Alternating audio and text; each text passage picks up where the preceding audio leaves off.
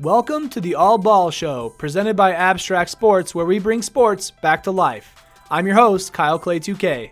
In the All Ball Show, we focus on basketball only content. And to tip things off, I'm covering every single team in the NBA from worst to best in each conference. I'm going to look at their rosters and discuss how I think they're going to perform this upcoming season. And now, for my favorite team in the NBA, let's talk about the number 11 team in the Western Conference last year, the Los Angeles Lakers.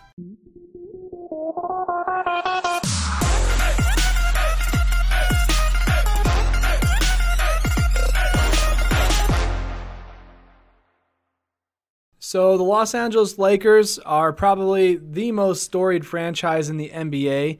Uh, the Boston Celtics are right there. The Boston Celtics have a lot have they have more championships than the Lakers, not by many, but they do have more. And uh, the Lakers are also known as the Showtime Lakers because back when Kareem and Magic uh, were on the team, Jerry West and all those guys, I mean they they really did put on a show for the crowd in uh, in Los Angeles. So uh, I'm going to try not to bore too many of you with the Los Angeles facts and stuff.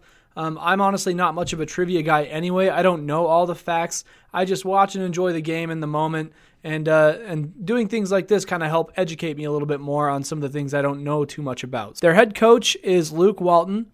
Uh, they play at the Staples Center. It's uh, it's been the Staples Center for quite some time now, but I think it was called the Forum before that. Then you have the NBA championships. They have several, I think 16 in total. Um, you have 2009, 2010 were the most recent. It was the back to back with Kobe Bryant. And 2011 is when the Dallas Mavericks took it out from underneath the Lakers, uh, preventing the three-peat. Uh, if Kobe would have pulled that off with the Lakers that season, he would have matched Michael Jordan with six championships in their careers, both of them having two three-peats, which would have been phenomenal because Kobe Bryant really is a he's a blueprint of Michael Jordan. He he modeled his game after him. But they have championships that date all the way back to 1949. Uh, they actually started out as the Minneapolis Lakers, so uh, some of their older jerseys you see that have the MPLS, I believe that is uh, an abbreviation for Minneapolis. But they're like powder blue and yellow, kind of like the Chargers colors have been in the past. But then you have a, they have a championship championship in 1949, 50, 52, 53, 54. So you have a, a three-peat there, then 72. And they went on a little drought. Uh, they had 80, 82, 85, 87, 88, 2000, um, and so 2000 is when Kobe and Shaq were there. You have 2000, 2001, 2002. That was the first three-peat. And then seven year drought, still being in the playoffs on and off. Uh, 2009, 2010. And then uh, Kobe's career from there went a little bit downhill. Had an injury back in like 2015, I believe, 20, or 2014. Not far from where LeBron is in his career right now is when that happened to Kobe. Uh, I mean, Kobe ended up playing 20 years with the Lakers all with the same team. Uh, he was actually drafted to the Charlotte Hornets, and then he was traded uh, to the Los Angeles Lakers. So imagine what the Hornets could have been like with Kobe Bryant on their team. A little bit different, I imagine. The Lakers owners, uh, there's a lot of them because it's the Showtime Lakers. Everybody wanted their hands in on it. Uh, they are uh, Philip Anschutz, Ed Roski Jr., Patrick Soon Soon-Shiong, Joey Buss, Johnny Buss, Jesse Buss, Jim Buss, Jeanie Buss, who is the most active owner, I would say, and Janie Buss. Uh, did you know the Los Angeles Lakers have the second highest all time NBA regular season win loss record percentage of almost 60%? That's pretty dang good. So the Lakers, they made a massive improvement last season uh, from previous seasons. uh, they had 35 wins and 47 losses, and they almost like towards the end of the season, they made a run that could have got them into the playoffs. They could have had that last seed, um, but there were a couple teams that just kind of took off and prevented them from doing that. 19 and 33 in conference play, 20 and 21 at home, 15 and 26 on the road. Um, in their last handful of games, the Lakers were still. Uh, I mean, they were they were right there. So let's take a look at uh, the players that were on the Los Angeles Lakers roster last season, throughout the entire season. Uh, there were actually a lot, 24.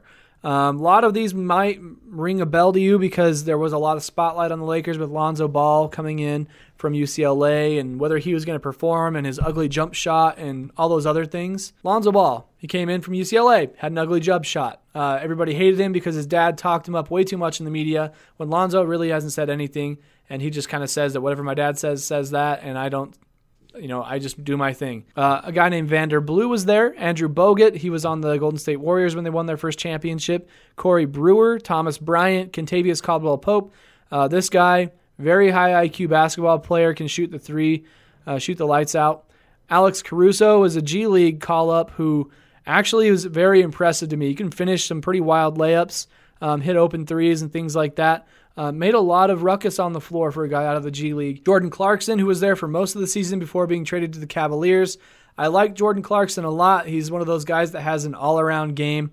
He can, you know, pull up jumpers from really anywhere, drive and finish, all those kinds of things. Pretty flashy guy to watch, but he's never really gotten over the hump and become an all-star or um, done anything super miraculous. So I think he's still waiting for that. He's still young. Then you have Luol Deng, Tyler Ennis, Channing Frye was there for a bit. Uh, I think he was part of the trade that uh, sent LeBron to LA. You have Josh Hart, Nigel Hayes, Andre Ingram. This guy, Andre Ingram's story is actually really cool. He's played several years in the NBA G League now, uh, formerly known as the D League uh, for Developmental League. Uh, he's played several seasons there, and he's just been working at it, working at it. Uh, in his off time from playing basketball, he tutors math and he just tries to do anything he can to provide for his family. And the Lakers saw all this hard work, and the Lakers knew they weren't making the playoffs. So they called him up from the G League, signed a one day contract to, to play for the Lakers in the last game. I think he started for them, and he was just hitting everything, man. He had like, he had a good chunk of points. I don't remember how many he ended up with, but um, hitting a bunch of three pointers, driving in, getting some layups, some some good passes and everything. So pretty fun to watch. I wonder if he's even in the G League anymore and if they'll uh, use him some more this upcoming season. Um, I'm sure that, that that paycheck helped him and his wife out with some bills that weren't quite covered from the G League paychecks they get, which are significantly smaller. Then you have Brandon Ingram, not related to Andre Ingram, but Brandon Ingram, uh, he's only uh, on his third or fourth year, I believe. Uh, kind of been compared to Kevin Durant because he's tall and lanky uh, but he can shoot the ball and do all the things that Kevin Durant can do. He just needs to be more assertive, be more have more confidence in his game. Then there's a kid named Kyle Kuzma out of Utah State. Uh, this guy's also kind of like Jordan Clarkson, but a bigger sized guy. Uh, he can kind of do it all. He can shoot threes. He can drive and finish. He's he's even got a, a baby hook in his game. Like he'll be running across the lane and all of a sudden bust out this baby hook like like Kareem or Magic, and it's it's pretty awesome to watch. It's like a flash from the past. Brook Lopez was there for a little bit, good shoot, three point shooting uh, center. Larry Nance was there for a while, along with, but he was a part of the trade with Jordan Clarkson to go to Cleveland to help LeBron try and win a championship, which didn't end up happening, obviously. Uh, Gary Payton Jr., which is you know the Glove's son. Uh, the glove being Gary Payton, the guy who used to play for the Supersonics back in the day, also played for the Lakers for, at one point in his career. Then you have Julius Randle, who's still there. Uh, actually, not anymore. Not anymore. I know Julius Randle got traded to the Pelicans. It's going to be really weird seeing a Lakers team without Julius Randle, Jordan Clarkson, and Larry Nance because I grew to like those guys quite a bit. I know that they kept some of their better parts. I thought Julius Randle was one of their better parts. I think they got rid of him because he played too much of a similar role that LeBron will play, where they drive through the lane and just try to finish. So they didn't want to have two guys clashing like that. And I don't think Randle wants to come off the bench. So he plays for the Pelicans now. Isaiah Thomas was there for a bit. He got traded to the Denver Nuggets. His career is kind of going in an interesting direction. Then you have Travis Wear, who was a call up from the G League, three point shooting specialist pretty much, but he can do a lot of other things. Derrick Williams and Ivica Zubac. Zubac, he, he's fun to watch too. He's a tall center at seven one who can run the floor um, and kind of be a trailer on a on a fast fast break. If the fast break falls apart, he'll come through the lane and get a good pass and throw it down. So fun guy to watch. Man, that was a lot of Lakers coverage. This is probably one of the longer episodes just because I have more knowledge of this team. But just to look at how they performed in terms of numbers last year, um, we all know Lonzo Ball fell a little bit short of his expectations. He did nurse an injury a lot of the season as well. He only played 52 games. Uh, his goal this year is to try and play every single game. Look forward to that when the season gets gets up and running. But the highest scoring player on the Lakers last year was Brandon Ingram. Uh, well, I guess in terms of points per game. Uh, actually, three guys on the Lakers, those big, the, the young three, the young core had the same average numbers. There was Brandon Ingram, Kyle Kuzma, and Julius Randle, all with 16.1 points per game. That's actually pretty funny. Uh, Julius Randle had eight rebounds. Kuzma had 6.3. Brandon Ingram had 5.3. So um, I'm sure Brandon Ingram is a little bit rustled about Kyle Kuzma coming in as, as a rookie and performing just as good as him. but they both do different things. Brandon Ingram is a drive and finish, get contact, get fouls, and uh, make the bucket, and then hit the foul shot. Kyle Kuzma is more of a finisher and a shooter. So, two different guys, very similar numbers. As far as the overall numbers look, uh, Julius Randle had the most points actually with 1323. Kuzma had 1242. Kentavious Caldwell Pope had 992. Brook Lopez with 961, and Brandon Ingram only had 949. And, and Brandon Ingram was there for most of the season. He played well, 59 games. I guess he was out for a little bit. Uh, Julius Randle is the only player on the Lakers who played all the games last year. But again, these numbers are getting more and more packed up there. Uh, three players just shy of 1,000 points, uh, two that were up into the 1,000 point range. So the Lakers fell short last season, uh, ending up as the number 11 seed in the Western Conference. I know that with LeBron coming in this year, which is going to make a massive impact for this Laker team. And I think everybody knows that. I think a lot of people probably think the Lakers are an overrated team because he's coming over.